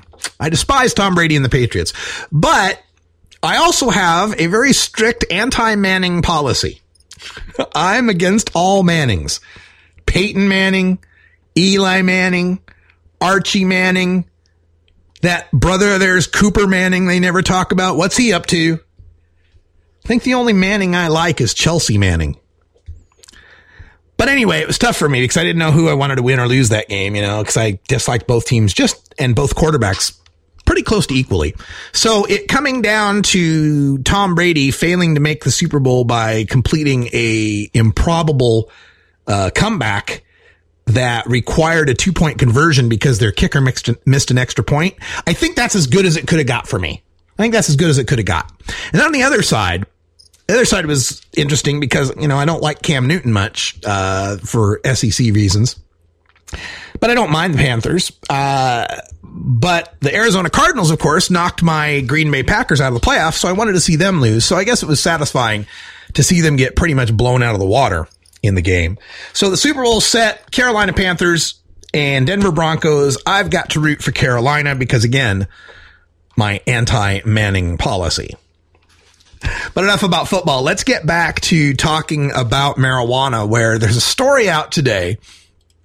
And, and I see these stories all the time. I very rarely, uh, bring them to you because there's so many of them of so and so busted on the freeway with X pounds of pot.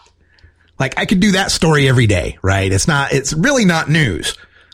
This just in, prohibition still in effect, right?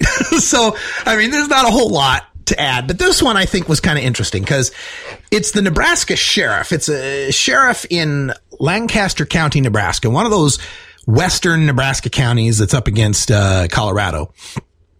They busted a 68 year old Colorado man with 515 pounds of marijuana in his pickup truck. 515 pounds of marijuana. Now, the uh, authorities are saying that's $2.5 million worth of marijuana. So let's do the math. 2.5 million divided by 515 pounds means they're talking about $4,854 pounds. Who the hell in Colorado is paying $4,854 a pound for marijuana? Nobody. Nobody. Now, of course, what they're doing here is they're calculating the entire break, uh, the street value, which they break it down all the way to eighths, right? So if, if it's 48.54 a pound, you divide that by 16, you're going to get yourself $303 an ounce. You see, that's where they're getting it from. They're breaking it down to the ounce level. And if we break that ounce down to eighths, of course, you're going to get uh, 37.92 an eighth, 40 bucks an eighth, right? So that's how they come up with those those 2.5 million dollars. Now, they also found marijuana, a pipe, and $4,441 in the cab of the truck. But they're uh, investigating this. These caught on I-80, and uh, they found four U-Haul moving boxes, four large duffel bags, and a large tote full of marijuana. And this dovetails into their lawsuit, you know, that these uh, Nebraska and Oklahoma are a part of. Oh, I'm sorry, Lancaster County is in eastern Nebraska. My bad. I said it was one of those counties up against uh, Colorado. My bad. Other side, other side of the state. It's where Lincoln, Nebraska is. But uh, anyway, they've been complaining that the prohibition in Kansas, in Nebraska, and Oklahoma, these states have been complaining that their prohibition can't work. Our prohibition can't work because Colorado's got these liberal policies on weed. And it always kind of just, and this is what they're asking the Supreme Court. They're saying, Hey, Supreme Court, look, you gotta, you gotta shut down, you gotta shut down Colorado's legalization because we can't enforce our prohibition. And that argument bugs me coming from the people who are making it. Because the people who make this argument tend to be your conservative types, right? And they're complaining to the federal government that a, div- a state next to them did something that they don't like. And so the feds should step in and tell that state what to do. Are you feeling the hypocrisy yet? Are you feeling the whole angle of, hey, wait a minute, aren't you conservatives the ones that are always saying states' rights? Aren't you the ones like in Nebraska and Kansas that keep saying that your state ought to have the right to restrict abortions or ban gay marriage? And you get all upset that the feds come in and tell you that you have to do it this way or that way? But now you want the feds to come in and tell some state they have to do it this way or that way when it comes to weed. Do they not think these things through? If you permit this sort of reasoning that says one state's liberal marijuana laws are negatively impacting another state's more restrictive marijuana laws, wouldn't that same logic apply to one state's liberal gun laws negatively impacting another state's more conservative gun laws? Now, I'm not weighing in on the gun thing again, not in this debate, or for that matter, the other things that I mentioned, gay marriage or uh, abortion rights or anything like that. Although I think you're pretty clear where I stand on those things. My question is more about the consistency of the reasoning. You can't have it both ways, Nebraska. You can't get up all upset about how one state is using its state's rights when you're the ones who are often complaining that you don't get to use your state's rights. Let's be consistent about that and recognize that when we're talking about marijuana, unlike guns, unlike abortion, we're talking about something without a victim here. So uh, that's where I've got a problem with Nebraska and this sheriff. The story's up on the Denver Post.com if you'd like to weigh in. Uh, just something that was really bothering me. I wanted to get it off my chest. And another thing that's bothering me is a story out of Fox News. And it's entitled Young Women in Pot Themed Instagram Memes at Risk, experts say. There's a new Instagram meme where scantily clad young women post photos of themselves smoking pot and using pot themed hashtags to attract fans and likes. Oh, it's new. Fox News has just figured it out. It's 2016. Fox News has just discovered Bud Babes on Instagram. Congratulations, Fox News. Way to be on top of it. But anyway, they go on to talk about Instagram's basic guidelines, which say you may not post violent, nude, partially nude, discriminatory, unlawful, infringing, hateful, pornographic, or sexually suggestive photos or other content via the service. So Fox News goes and speaks to Patricia Dorso DeJamco, who's retired DEA and part of a private investigation firm now. And she says the following. She says, quote, no persons should be posting pictures of themselves smoking pot and using pot themed hashtags to attract fans and likes in any state. Even though 23 states have legalized medical marijuana and four states have legalized recreational marijuana, marijuana remains illegal federally. End quote. She says the women using these pot memes, quote, People who post pictures of themselves could potentially face criminal charges, although as an investigator, I would like to obtain additional evidence to support the illegal activity before I present the case to a prosecutor. End quote. Yeah, and so part of their, uh, part of her, um, uh, defense of this, this ex DEA person, is that one minimizes their potential employment and earning capacity, which may in the end affect their life.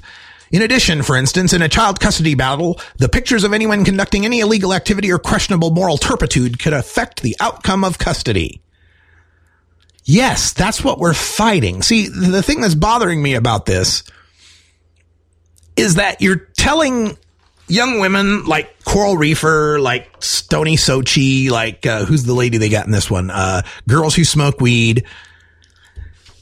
That their legal act, that taking a photo and distributing a photo of something they're doing legally in Oregon, Washington, Alaska, or Colorado is something they need to beware of. Do we get these kind of warnings that young women shouldn't wear crop tops or bikinis and post photos of themselves drinking beers on Instagram? Oh no, I forgot because that's not federally illegal. They always come back to the federally illegal. Well, you know we got a federal right to free speech too, don't you?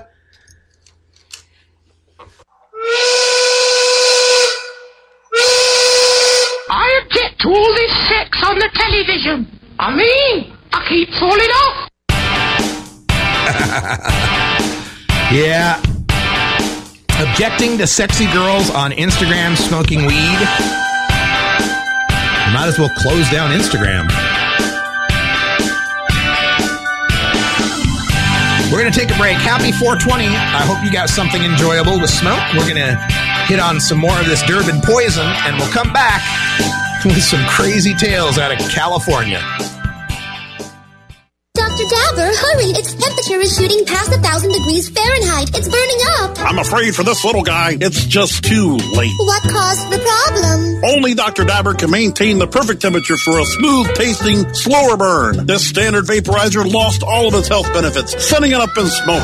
So you're telling me that most vapor pens burn so hot they produce smoke, not vapor? Correct. Keep away from those standard vaporizer pens and turn to Dr. Dabber. Doctor's orders. Less heat, more flavor. You're not high. You're listening to the Russ Belville Show on CannabisRadio.com. We need to build a wall. Okay. Maybe you're high too. This is Cannabis Facts from Robert Platshorn's TheSilverTour.org, supported by our donors and Hemp Inc., poised to lead America's hemp revolution at hempinc.com. In 1937, the second most prescribed medicine, marijuana, was banned.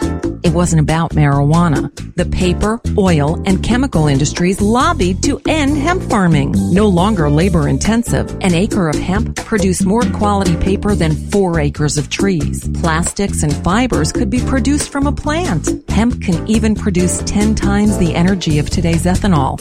As marijuana prohibition ends, many states now allow farmers to again grow hemp. This was Cannabis Facts from thesilvertour.org, an educational nonprofit supported by our donors and Hemp Inc., a public company poised to process America's hemp crop at hempinc.com.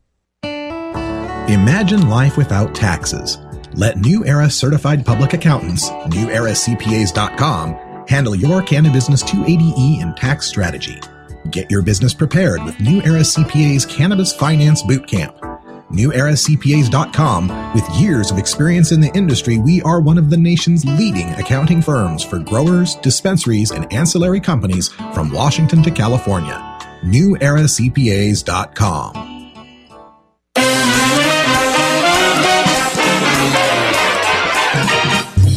Warning hits taken on this show are larger than they appear. Do not try this at home.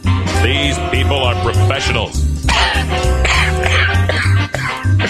or at least they pay me to say that. This is the Russ Belville Show on CannabisRadio.com. All right, welcome back, everybody. Remember, coming up at the top of the hour, Stoner Jesus, 5 o'clock Pacific, 8 o'clock Eastern Time.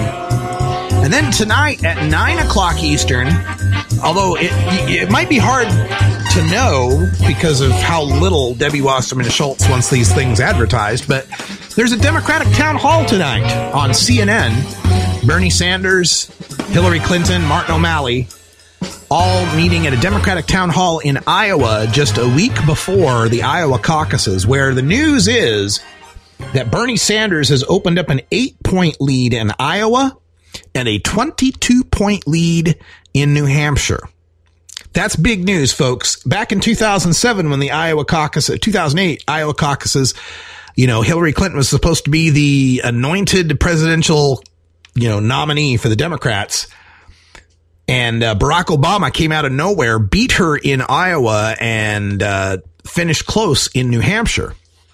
That, of course, led to Barack Obama winning the uh, nomination in the presidency. Hillary Clinton's facing a worse situation now with Bernie Sanders possibly winning the first two primary states and thus getting his name recognition out there to make a run at the Democratic nomination.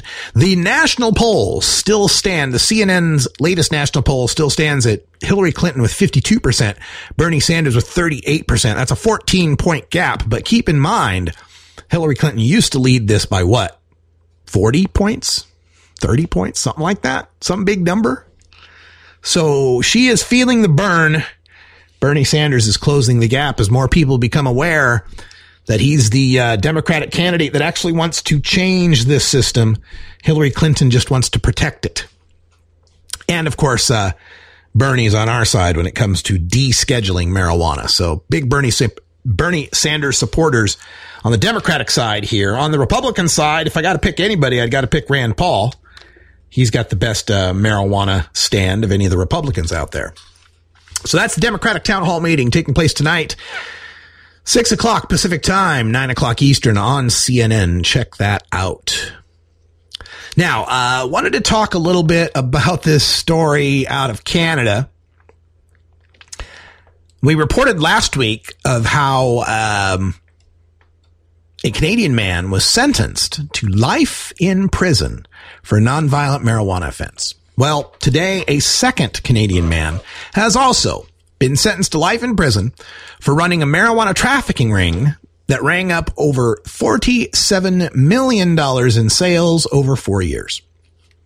Was a federal court case. Federal jury convicted Mickey Woods already, uh, but now has convicted Gaetan Donnell. He's age 42 and will spend the rest of his life behind bars in Canada.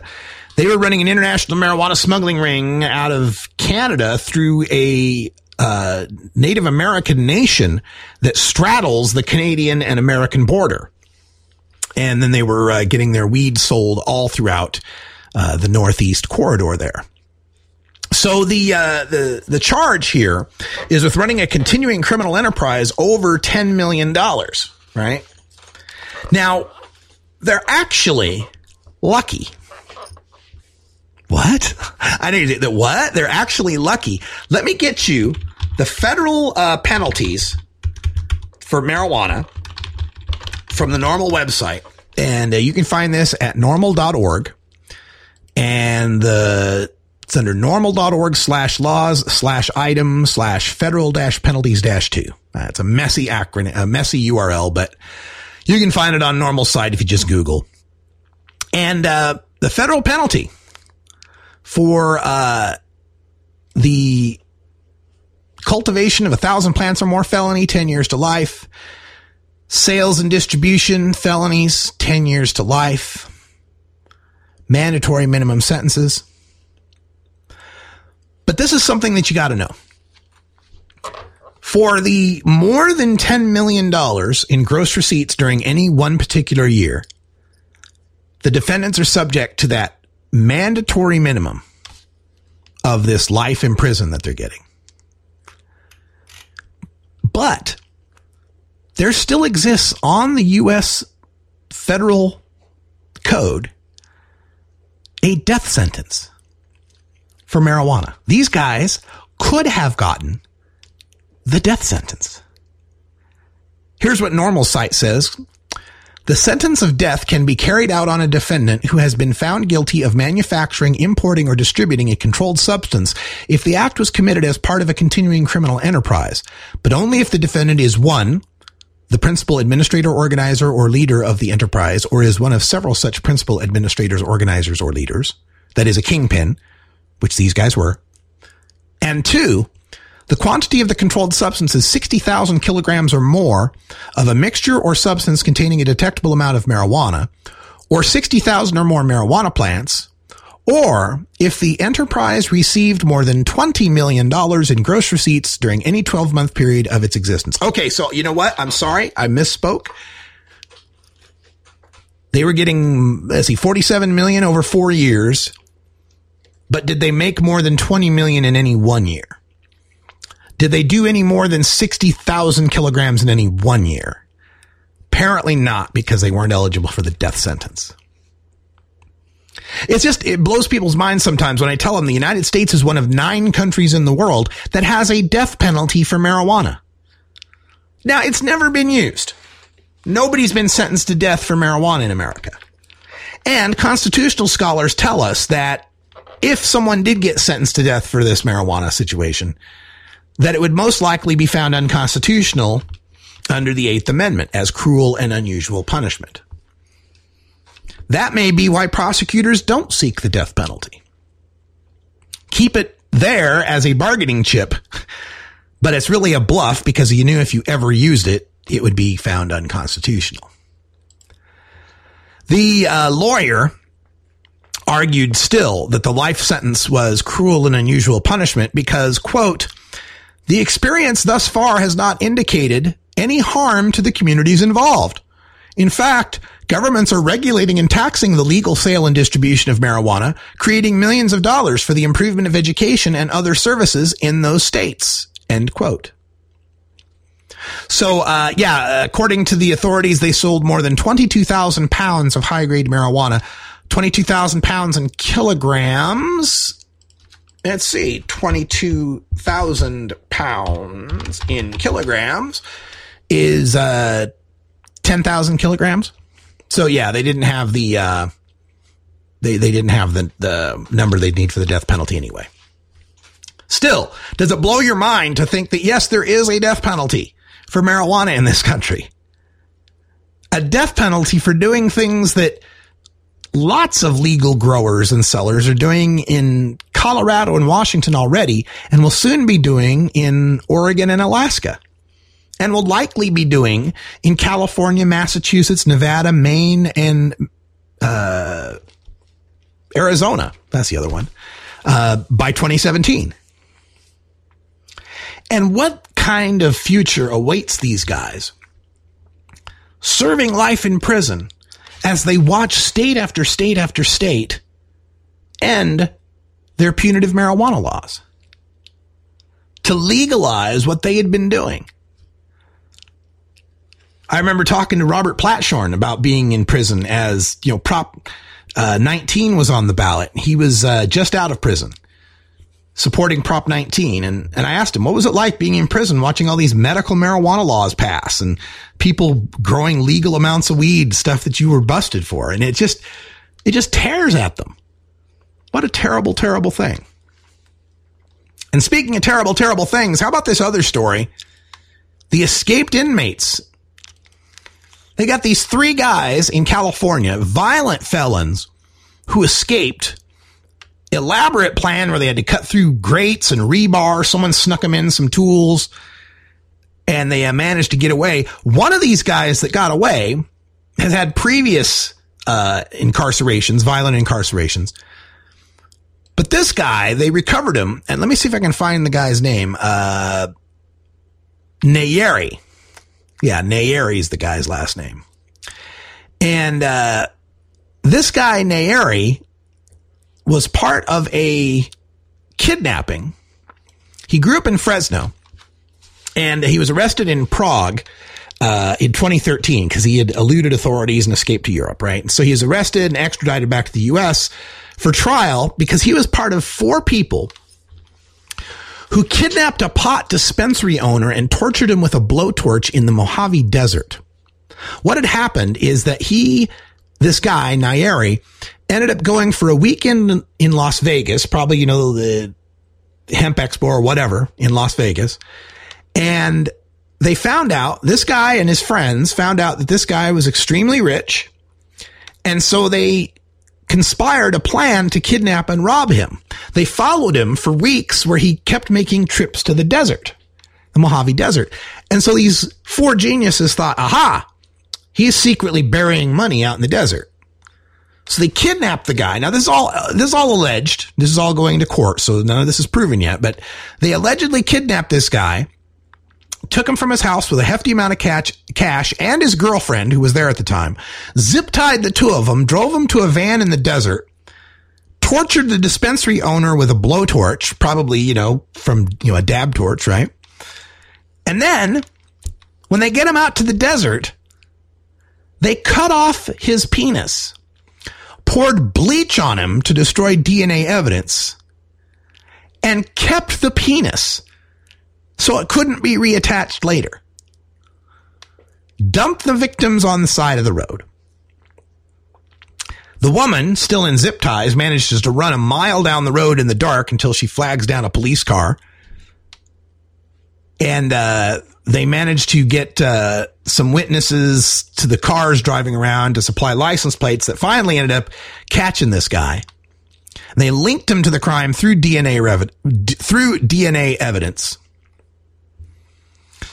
And uh, once he was uh, once he uh, was done with the kidnapping, he fled to Iran.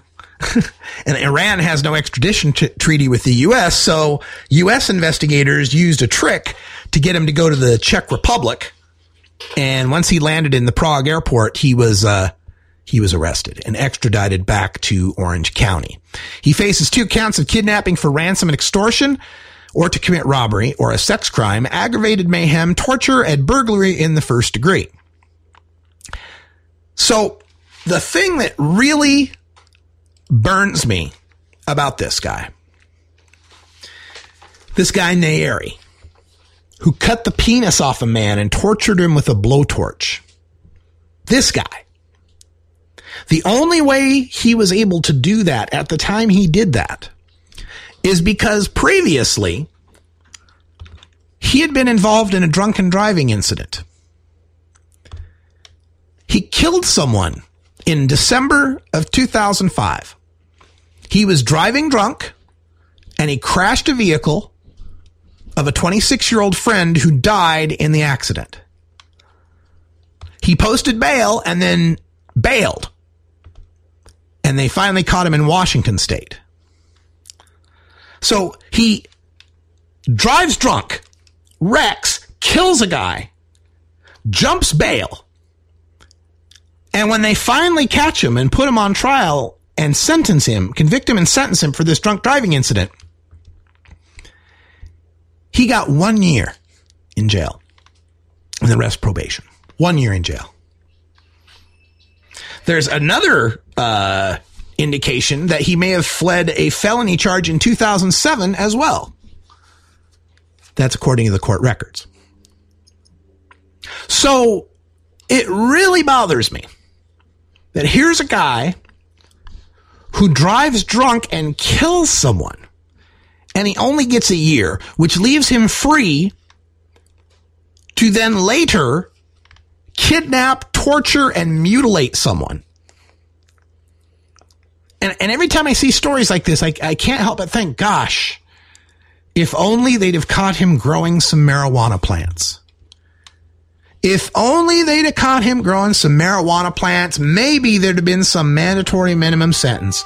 Maybe there'd have been some tough on pot judge that had put him in jail for a long, long time. But nope. All he did was kill somebody. So off you go. Go on out into society and create some more mayhem. You know, I'm not anti cop. I'm not anti prison. I'm a very law and order guy. I just want our laws and order and prisons to be focused on the people who harm the rest of us, not those people who are selling us and growing us some weed. And I think a lot of America agrees with me on this one. This is the Russ Belville Show on CannabisRadio.com.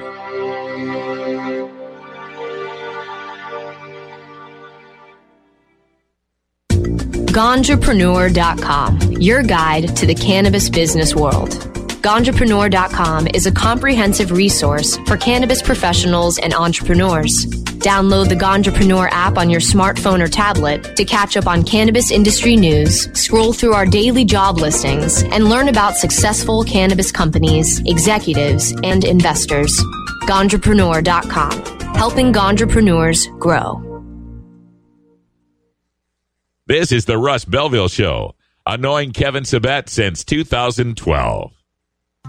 Doc Rob, the concierge for better living.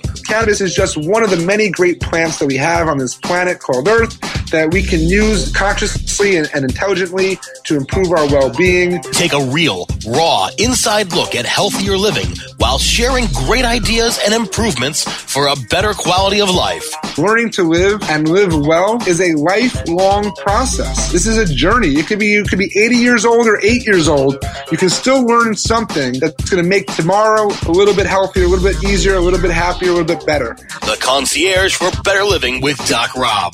Only on cannabisradio.com. The fingerboard extension has fretted instruments to enhance your creativity. It has new and used guitars and banjos from beginning to high class. The fingerboard extension has National Resophonic, Huss & Dalton, Larrivee, Heritage and Recording King guitars, and Mike Ramsey, Wildwood, Gold Tone, and Recording King banjos. The fingerboard extension also has drum stuff, used gear, and parts. Stop by the fingerboard extension downtown Corvallis, Oregon at 120 Northwest 2nd, or check out the inventory on the web at fingerboardextension.com and reverb.com. You're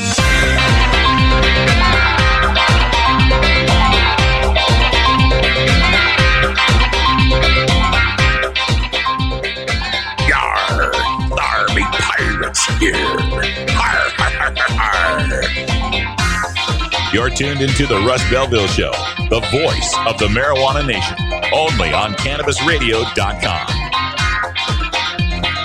Welcome back, everybody. Oh, I'm taking it from all sides, I gotta tell you.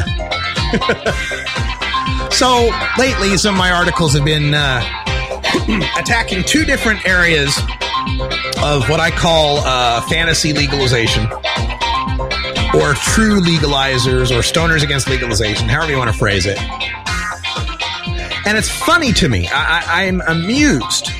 I'm amused by these true believers who get so righteously angry at me. One of the first things they like to do is when I, you know, first of all, the, the, the generic, the generic theme here has been don't blow smoke up my skirt about your perfect true legalization until you can show me you've got the polling, the money, the professionals, and the signatures to actually win. You don't have to convince me how great your legalization is. This is the first thing they, that many of them try to do is they come out, well, marijuana is, you know, cannabis hemp is phytoremediative and it will replenish the soils and hemp is a perfect crop for rotation and CBD has been shown to uh, reduce seizures and THC is a, is good against uh, glioblastomas and cancer and uh, hemp seed oil provides the perfect, yes, I know. Who do you think you're talking to? I literally spend every waking hour reading, writing, researching, analyzing, smoking, and talking about pot. It's all I do. I, I, I just don't know what's going through their mind. Like they think like I somehow don't know this stuff. And if only I were enlightened, I would support their true legalization. And that's the second part that's wrong with their assumption is this idea that I don't support their goals. Look, if I could wave a magic wand and make pot legal nationwide, it'd be an 18 year old age limit. There'd be no limits on personal possession or personal cultivation, so long as you can prove it's all personal. You're not doing it commercially on the side, right? I'd have public use and public display of marijuana as reasonably as we publicly allow alcohol, right? I'd have cannabis cafes with outdoor seating patios, right? And even for juveniles caught with marijuana, there'd be no criminal issue with that. We'd treat it, you know, maybe like minor in possession of alcohol, but probably less than that. So you don't need to convince me how great your pot legalization initiative is that has no limits and low taxation and frees the pot prisoners and all the different things that you say about it. I'm with you. I'm all for that shit. Here's where we differ. I actually want to see shit get done. I actually want to see results. I guess because I'm not a person of faith, I, I demand evidence and and experimentation that leads to results and changing of tactics when said experimentation does not pre- present any results.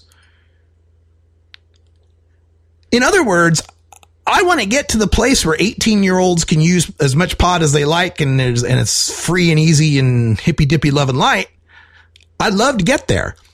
The difference is I think getting there takes a series of steps over a extended period of time where you think, you true legalizers think, that we can just jump to the pot legalization you want right now.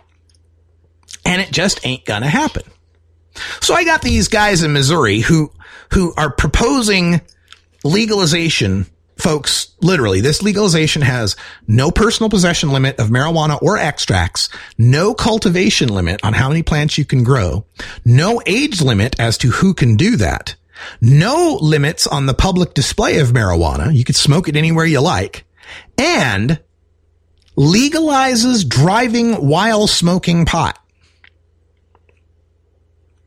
Now, do you think I'm against any of that? No. I'm all, I'm all for it. I don't care if your 16 year old smokes pot. A lot of them are. I don't care if there's not a limit to how much is personal, so long as, you know, we can reasonably show that it's personal. I got no problem with freeing all the pot prisoners. That's another thing it does. It immediately frees all the nonviolent pot prisoners. And and I don't have a problem with toking and driving. I know lots of people who do it. I've never been afraid when I've ridden with them. But you don't need me to vote for your legalization. Evidence will show you, and my past history will show you that I will vote for every legalization, even the ones that everyone else thinks suck. I'm looking at you, Ohio. I always support legalization. You don't need to convince me. You need to convince the soccer mom, the NASCAR dad, the churchgoer, the senior citizen, the Republican, the Latino. There's a lot of people you need to convince that no way in hell are they going to support limitless, ageless marijuana that can be smoked and driven on. No possible way. So if you're out there trying to get people's hopes up on that, in a state that had no other marijuana reform, eh, fine, go for it. Whatever. You're not going to win. You're not going to get on the ballot, but at least we're talking about it, and that's good. But when you're in a state like Missouri or California or Arizona, or what's the other one? No, I think those are the only ones that are left. If you're in one of those states that has professional, well funded, uh, majority polled language and you're trying to divert resources from that and actually trying to actively oppose that in the pursuit of your fantasy legalization, then we've got a problem. I take this really seriously.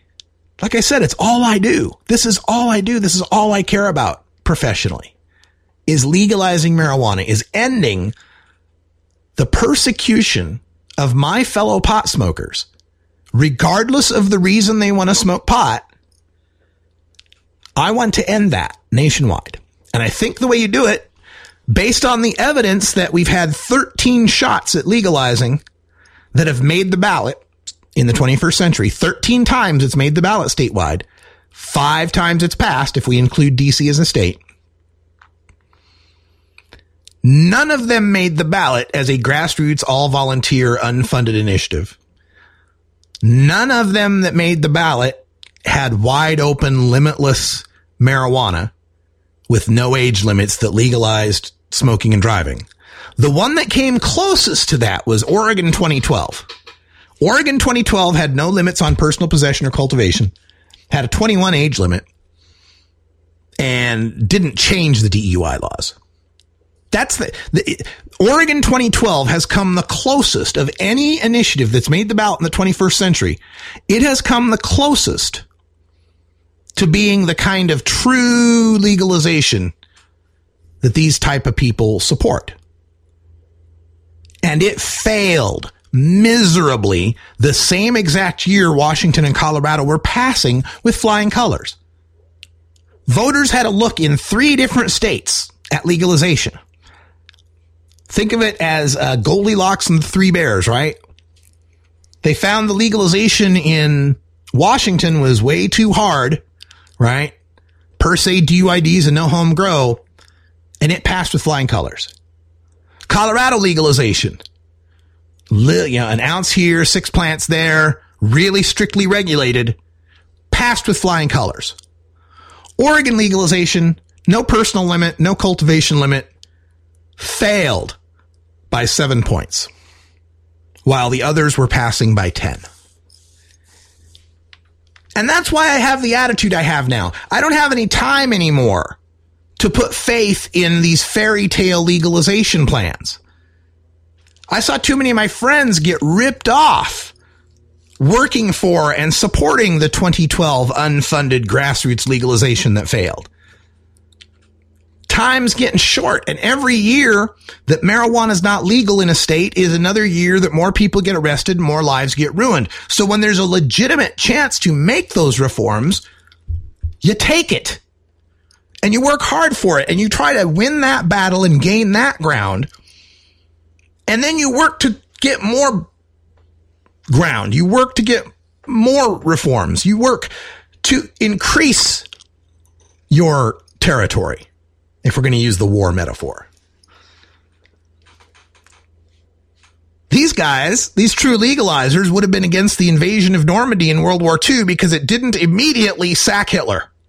Nope, we need to send paratroopers immediately into Berlin and sack Hitler right now rather than capture Normandy, capture France, move through Europe. You take it piece by piece, people.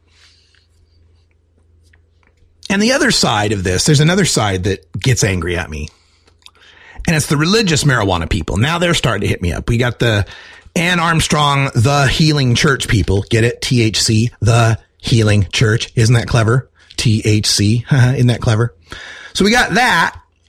Then we got some uh, Native American Oklahoma or whatever they're called here in Oregon that are on my uh, on my feed, and they're all complaining because I poo poo their efforts to gain the legal right federally to use marijuana because of the First Amendment, because it shall not infringe on an establishment of religion, and their religion says pot is holy.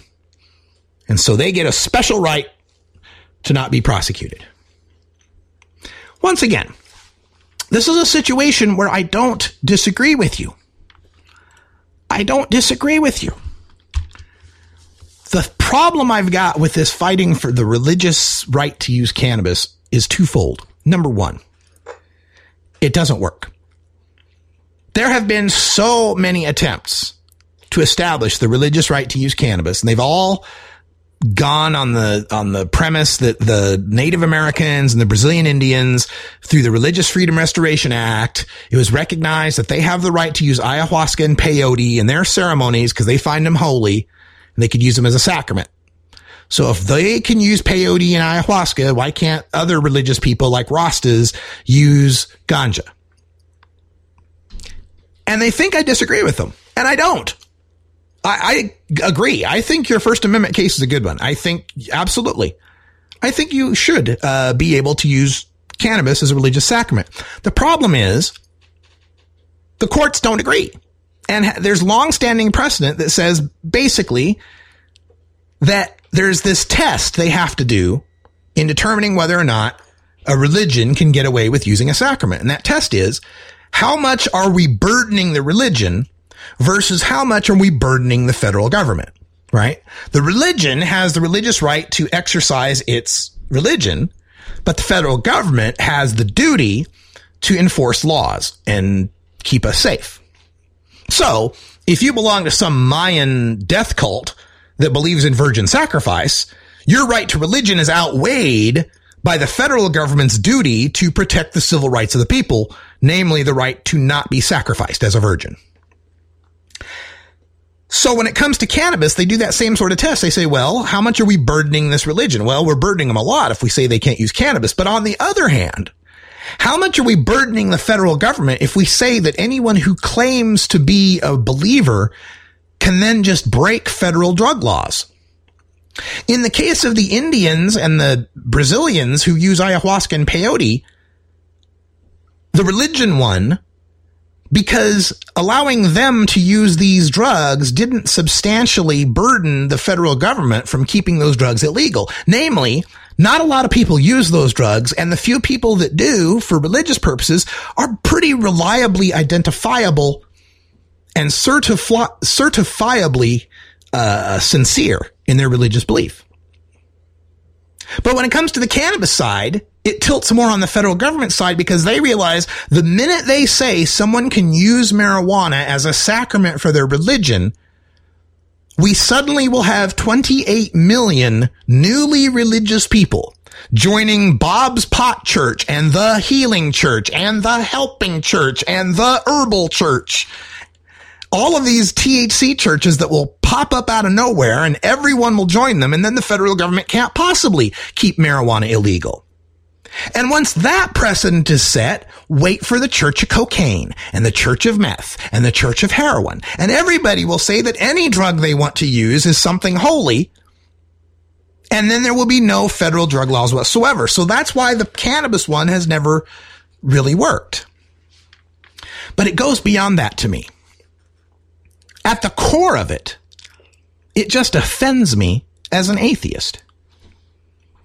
When someone is saying that they have a First Amendment right for freedom of religion to be able to use cannabis as a sacrament, they are implicitly saying people who do not believe it is a sacrament do not have that right. And I refuse to subscribe to the idea that under American freedom, I have to believe in a certain religion to enjoy a civil right. To me, it's not the First Amendment that gives us the right to use cannabis. It's the Ninth Amendment that gives us the right to use cannabis. The enumeration of certain rights within this Constitution is not meant to deny or disparage others retained by the people or the states. Translated. Just because we wrote down a bunch of rights in the Constitution, that doesn't mean that's all your rights. Y'all still have a whole bunch of rights we didn't get, we didn't bother to write down. And as a bunch of hemp farmers in an agrarian economy, I can't believe that the founding fathers would have thought it necessary to write down the right to grow and consume cannabis. They might as well have written down, well, let's make sure we get down that everyone has the right to breathe oxygen. They couldn't have ever even conceived of someone preventing that right to plant crops and harvest the results and use them. That'd just be nonsense to them. They make no sense whatsoever to those people in that time. So that's my problem with the religious thing is that it feels a little elitist to me. It feels a little like we're special and we're going to get our special rights because we belong to the special God club. Now they try to tell me, no, no, Russ, we believe in your right too. We believe in your right too. Well, if you do, then fight for my right instead of just fighting for your own specific right, your own little separate special right. I don't want to have to belong to any invisible sky fairy club to be able to smoke my pot. It's a civil right and I should be left alone to enjoy it any way I choose. For any reason I choose. So to all you haters out there, I'm the guy who supports the most legalization. I'm just practical about understanding the realities of how it actually becomes accomplished in this country. And stop trying to triple dog dare me to debate you publicly. Ooh, you won't dare debate me publicly. Motherfucker, I got a phone line right here 971 533 7111, open to the public, broadcasting your thoughts for free every weekday at 4 p.m. Pacific time. Nut up and give me a call sometime. That's all the time we got for today. Thanks for joining us. I'll see you live in Boise tomorrow. And until next time, take care of each other, tokers.